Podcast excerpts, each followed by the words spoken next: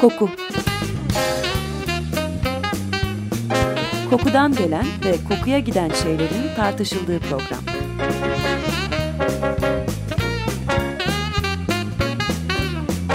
Hazırlayan ve sunan Vedat Ozan.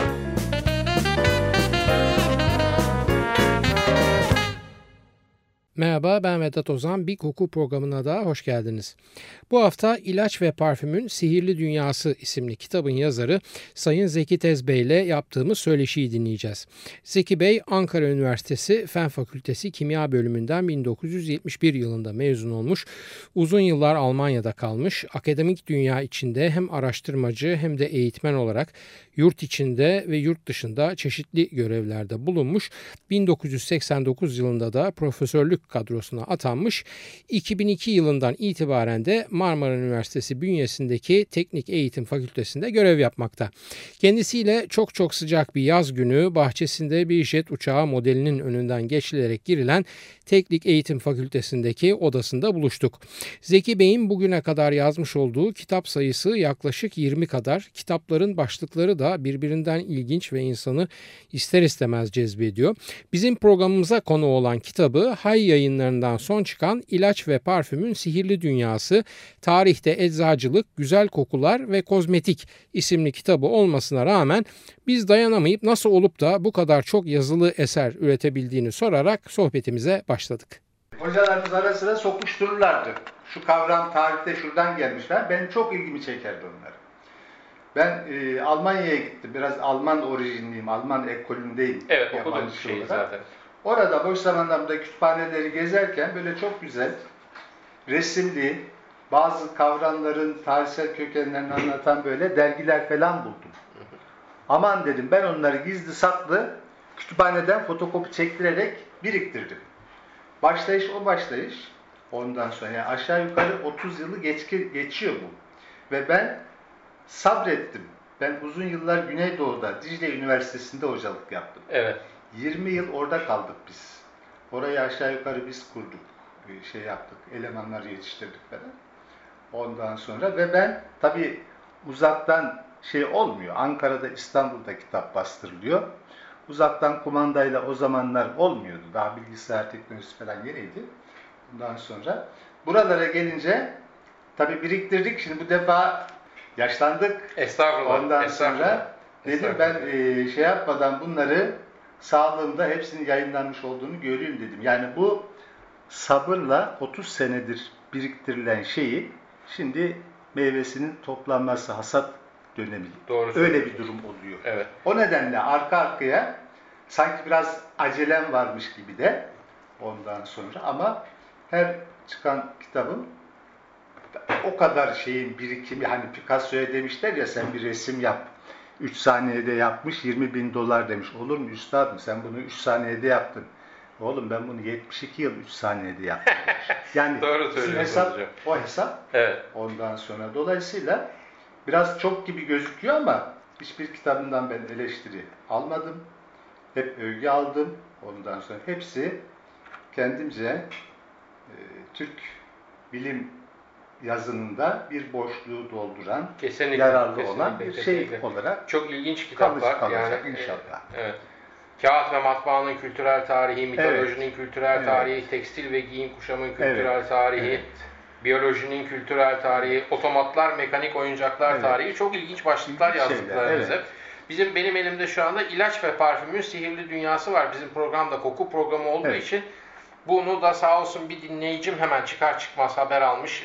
Özgen Geçer Bey, o hemen uyardı beni. Ve sizinle de bu şekilde temasa geçtik. Bunun içinde de çok fazla bilgi var tabiatıyla.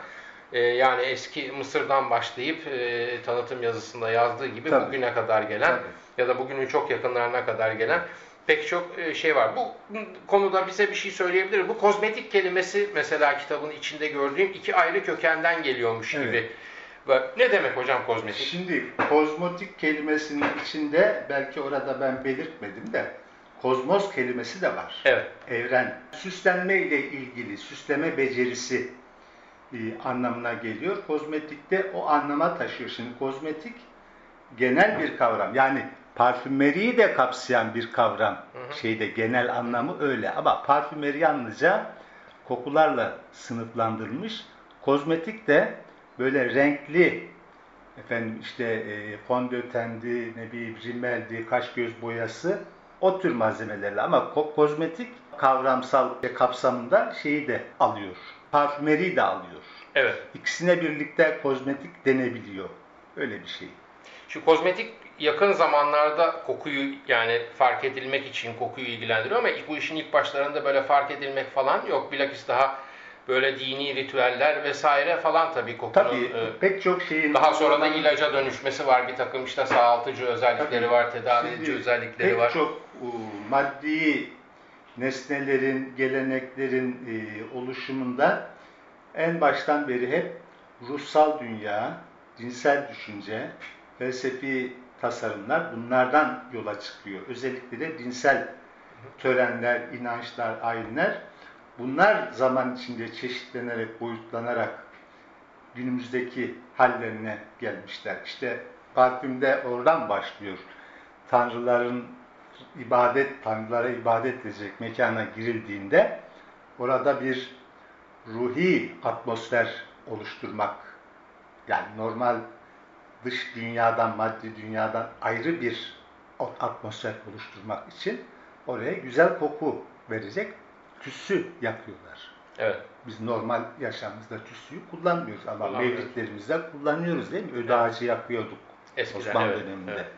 Ondan sonra Ortodoks Kilisesi'nde tüsü günlük kullanıyorlar. Ağacı, evet. Ondan sonra pek çok yerde, Hindistan'da hani şimdi şeyde, işportada hep böyle çubuk çubuk satılıyor. Evet. Onlar da tüsü tabii. Ondan sonra yani pek çok uygulamasını o boyutta biz yakalayabiliyoruz, görebiliyoruz. Ama daha sonra din dışı alana da bunlar yayılmış. Tedavi edici özelliğinden de kokuların bir dönem zannediyorum bahsediliyor. Yani tabii şimdi kokuların tedavi edici özelliği de şimdi şöyle söyleyeyim. Kokular bir güzel duyu. Yani insan güzel bir şeyi koklayınca kendini mutlu hissediyor, güçlü hissediyor. Eğer bir sıkıntısı varsa, ruhsal sıkıntısı, ondan sonra bir stresi varsa, bir üzüntüsü varsa, o sıkıntılı yaşamda güzel bir etki alıyor ondan. Yani o boyutta bir tedavisinden ben anlıyorum. Yoksa diğer her türlü hastalıkları, iç hastalıkları, bilmem neleri falan da hepsinde kokuyla tedavi edeceğiz gibi bir şey yaklaşımı doğru da olmaz. Yok yani. Evet, evet. Ama çünkü tarihin bir döneminde buna inanılıyor galiba değil yani mi? Şimdi terim olarak aromaterapi deniyor. Yani evet, kokuyla tedavi etme şeyi. Ama ben bu tür uygulamaların ondan sonra hep böyle ruhsal, ruhi sıkıntılarda, streslerde, gerilimlerde, sıkıntılarında, mutsuzluklarında, kişinin kendini belli bir çabayla başka bir ortama girerek falan tedavi edebileceği gibi şeylerde, anlatabildim mi? Öyle maddi ilaç alarak değil de düşünce birisinin telkiniyle, anlatabildim mi? O tür hastalıklarda ben bunun etkili olacağını kişinin kendini inandırarak, kendini iyi hissedersen iyi olursun. İyi olurum. Evet. Ondan sonra evet, kendi düşünce atmosferini güzel bir dünyaya kaydırması. Ben o şekilde yorumluyorum. Anladım. Hocam, çünkü şimdi benim mesleğim kimyacılık. Evet. Ben bu konuların birinci uzmanı değilim şimdi. Hı hı. Her konuyunu kendi uzmanı doğru iyi bilir. Ben diğer meslektaşların alanlarına da haksız yere bunu sokmak istemem. Yani bu konuları onlar daha iyi bilebilirler. Ama benim kişisel olarak düşüncem, yaklaşım bu yönde. Yorumum bu şekilde. Evet. Hocam kimyacıyım dediniz. Kimyanın başlangıcı simya mı? Kimyanın başlangıcı şu soruyu. Tabii şu soruyu şöyle. Yani böyle. Şimdi aşağı yukarı bütün modern bilimlerin eski çağda ilkel şekilleri vardı. Astronomide ilkel şekli astroloji oluyor. Yıldız falcılığı diye Türkçeleştirebiliriz. Evet. Kimyanınki simya oluyor ama simya çok geniş kapsamlı bir kavram. Ruhsal boyutu var, dinsel boyutu var, pratik boyutu var. Ondan sonra değersiz metali altına dönüştürme gibi maddi boyutu var. Hı hı. İnsanın kendisini yüceltmesi gibi ruhsal boyutu var. Gizli bilimlerle de karmaşık bir şekli. Ondan sonra fiziğin ilkel şekli metafizik var. Vesaire. Yani bütün bilimlerin ilkel şekillerinden söz edebiliriz. Çünkü bilimin olmadığı dönemde insanoğlu tabiatta karşılaştığı değişik olguları bir şekilde yorumlayarak anlamaya çalışmış. Ve burada da ilk yaklaşımı hep güçlü bir varlık tarafından, Tanrı tarafından, her topluluğun çok sayıda farklı tanrıları olabiliyordu çok tanrı dönemde. Onun tarafından bunun biçimlendirdiği şey yaparak hep dinsel boyutta bunlar ele alınmış. Zaman içinde bilim gelişince tabii bunlar birbirlerinden ayrılmışlar. Modern şekilleri doğmuş. Şimdi biz kimya deyince hiçbir zaman kurşundan altın yapmaya çalışan adam anlamıyoruz. Yani maddeyi didik inceleyip ne olduğunu ortaya çıkaran bilim adamını anlıyoruz. Kum gibi. Bu koku dünyasında da simyaya baş dönemlerde çok şey yapılıyor, çok itibar ediliyor zannediyorum. Çünkü maddenin hali değişiyor. İşte bunu değiştirebilen bir varlık var değil mi? Bir ottan bir koku çıkıyor, bir sıvı yağ çıkıyor vesaire. Evet. Çok meşhur simyacılar var. Hatta sizin kitabınızda rastladım. Genelde biz Kleopatra dediğimiz zaman Kraliçe Kleopatra'yı anlıyoruz. Evet. Halbuki bir de çok meşhur bir tane simyacı Kleopatra var. Tesadüf ikisi aynı dönemlerde. Aynı dönemlerde yani aynı yaşlarda. Çünkü şöyle söyleyeyim, nasıl mesela çeşitli toplumlarda belirli isimler çok kullanılır. Bizde Mehmet ismi, Mustafa ismi çok kullanılır.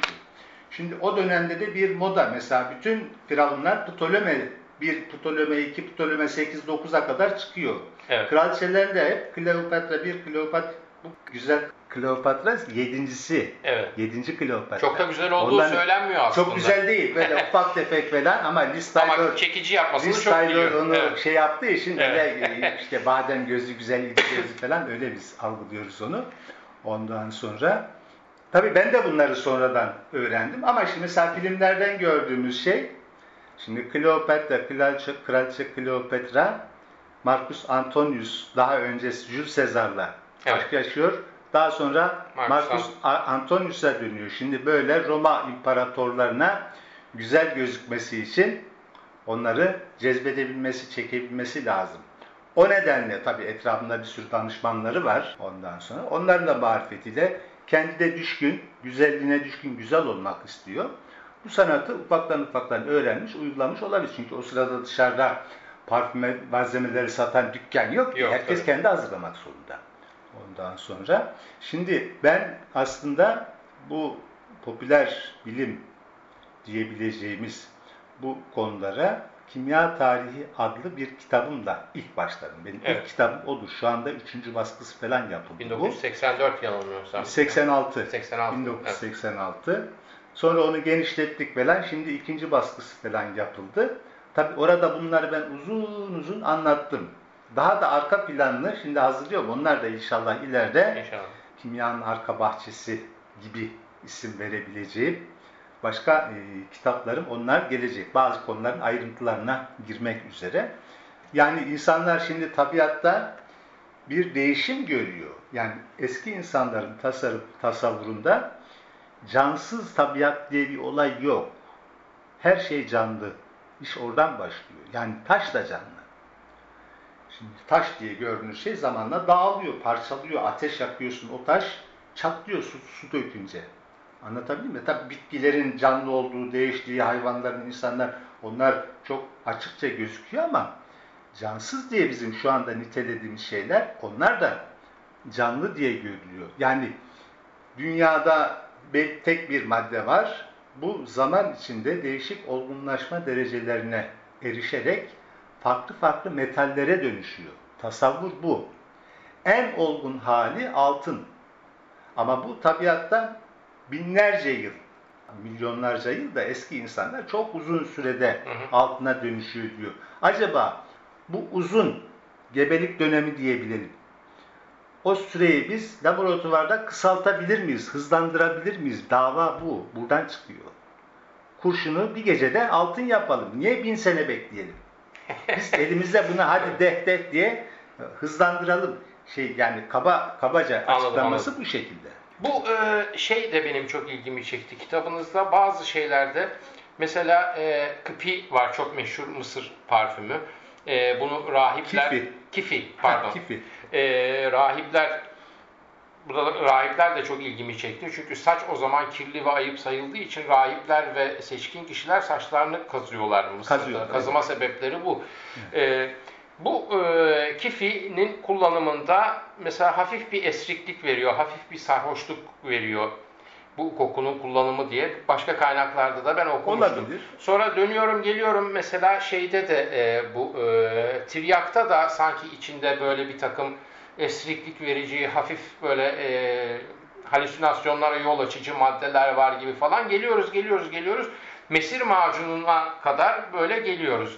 Bunu neye bağlı? Mesir macununda yok tabii. Mesir macununda yok.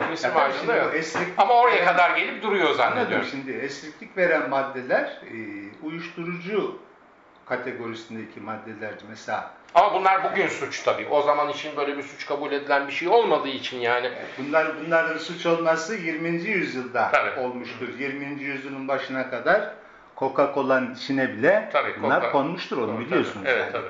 Coca-Cola resmen o kola uyuşturucu bir maddedir bile. Kola tabii. Cevizi. Kola şarabı aslında Coca-Cola'nın ilk çıkışıdır.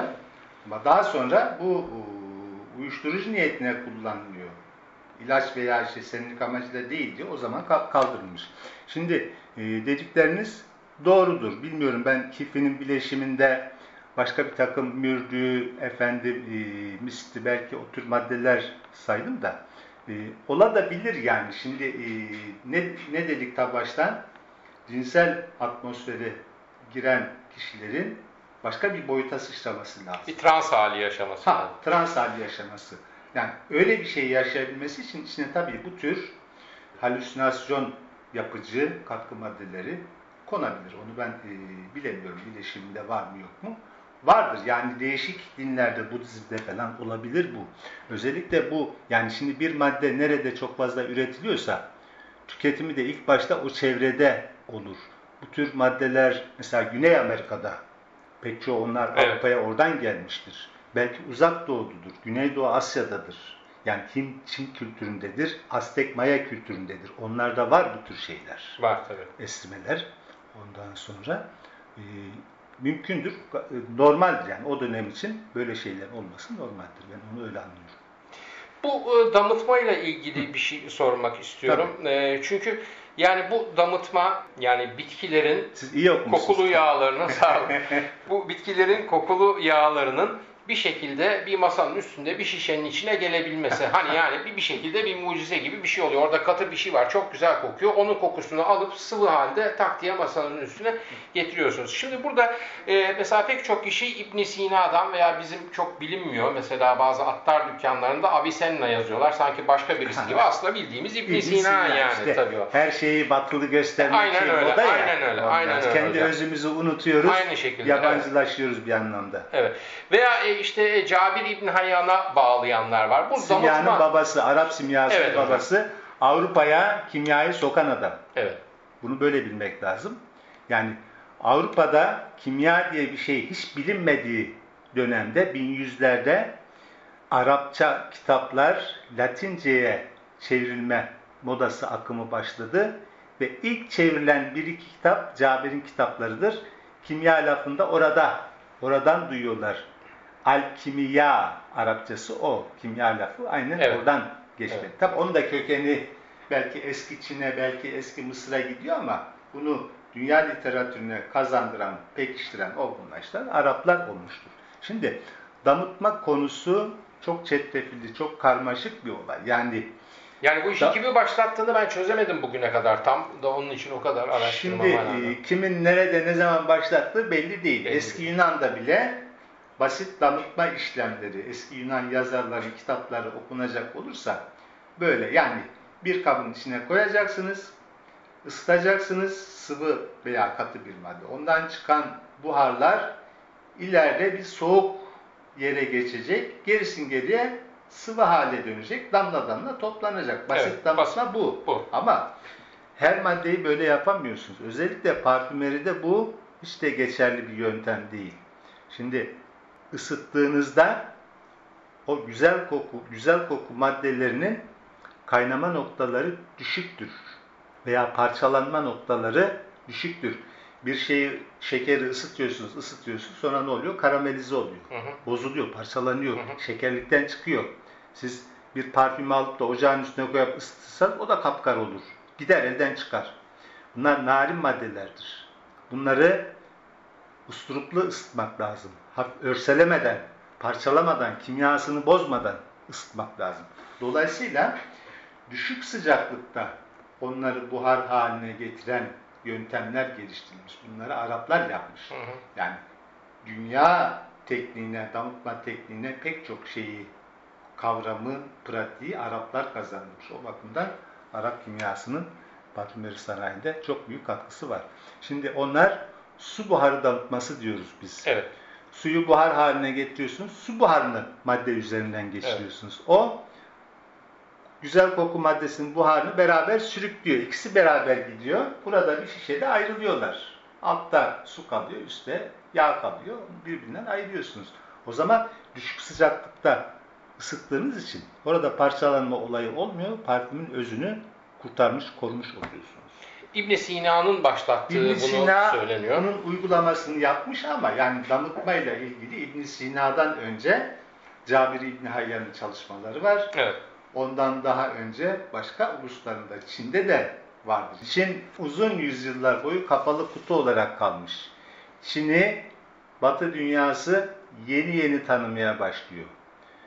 Batı dünyası bir maddeyi, bir tekniği geliştirince geriye bir bakıyor ki o Çinliler 400-500 yıl önce onu geliştirmiş. Anlatabildim mi? Çin'de neyin ne olduğu henüz tam kavranmamış. Çünkü Çin yazısını Batı kolay kolay okuyamıyor. Hala okuma sürecinde.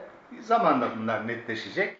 Efendim, Profesör Zeki Tez Bey ile söyleşimiz takdir ve tahmin edersiniz ki 20 dakikaya sığamadı. Haftaya kaldığımız yerden başlayarak söyleşimizin 2. bölümünü yayınlayacağız.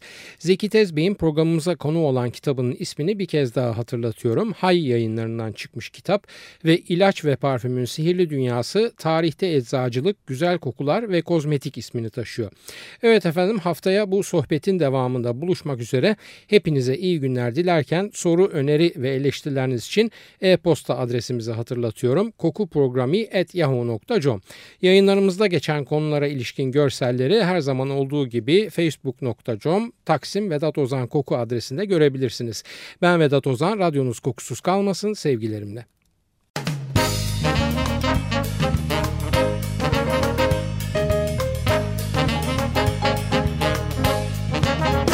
Koku. Kokudan gelen ve kokuya giden şeylerin tartışıldığı program.